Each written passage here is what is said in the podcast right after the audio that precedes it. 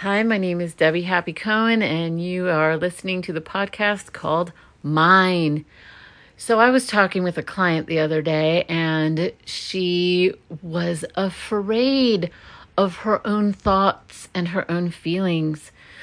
And she was afraid that her thoughts would have an impact, a negative impact on other people.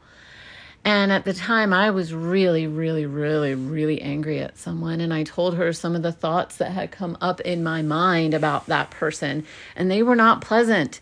Um, and I said, Did that make me a bad person? And she said, No. I said, Are you afraid that your thoughts are going to be so strong that they're going to make something really bad happen to that person? And she said, Yes. And I said, The difference is that I'm not focusing negative thoughts at that person. I can't control my unconscious. You can't control your unconscious. And if you try to, you will suppress yourself. If you try to, you will actually like create more like suppression and pressure and anxiety in your own body. Um, and so then when it starts coming out, you're going to be like, what in the world? Yeah, you're the one who stored it there. So, so what I want you to know, because I've done a lot of study about emotions and feelings, is that when feelings rise up, you can't control that a feeling just rose up. So you let it be there. And what you can practice is the practice of noticing the feeling. And then when you notice the feeling, you become identified with the one who's noticing it. And it changes the whole thing. So then all feelings become welcome. And something that I learned recently that I really, really like. So, for those of you who've been listening to me a while, this might sound really strange to you. Um, is that I no longer believe that shame is a feeling. Shame is a perspective. Shame is a perspective of looking down the nose and saying, that feeling is not okay. That thought is not okay. And judging oneself and condemning oneself or someone else where instead you can be a loving witness to yourself and go, Oh, is that what I'm feeling right now? Oh, that's okay. Oh, wow, I'm feeling that right now. Oh, it totally took me over. It really sucks. That's okay. Um, one of my uh, the more fun teachers that's out there that I really like is Kyle Cease, and he used to say, um, "I'm really sad right now, and I love that." And so, what does that mean? That means you're becoming your own best friend. So please never, ever, ever, ever be afraid of any feeling or thought that you have. And if you are a real, true, kind, loving witness to yourself, you're going to be curious about it. And I'll give you one more little tip here is that don't just be curious, like, I want to figure it out so I can fix it.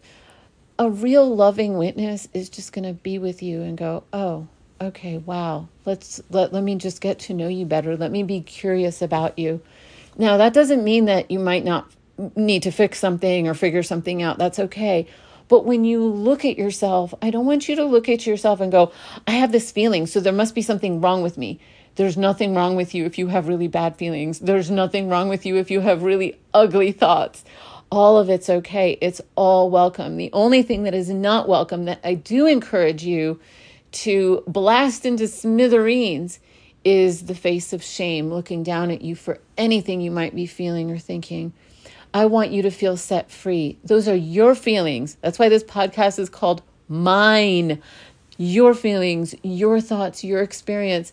And the more you respect your own feelings and thoughts and experiences, the more you're going to attract other people in your world who respect you too. And so I also kind of stretch out this this uh, experience of um, don't just don't just uh, like don't be a shaming witness to yourself but don't put up with shaming witnesses from other people maybe you have to maybe you have a boss or whatever but go looking for another place go looking for a place where you can be surrounded by people who are loving witnesses and if you're somebody who's had a lot of shame in your life, it might be really weird and awkward and strange at first.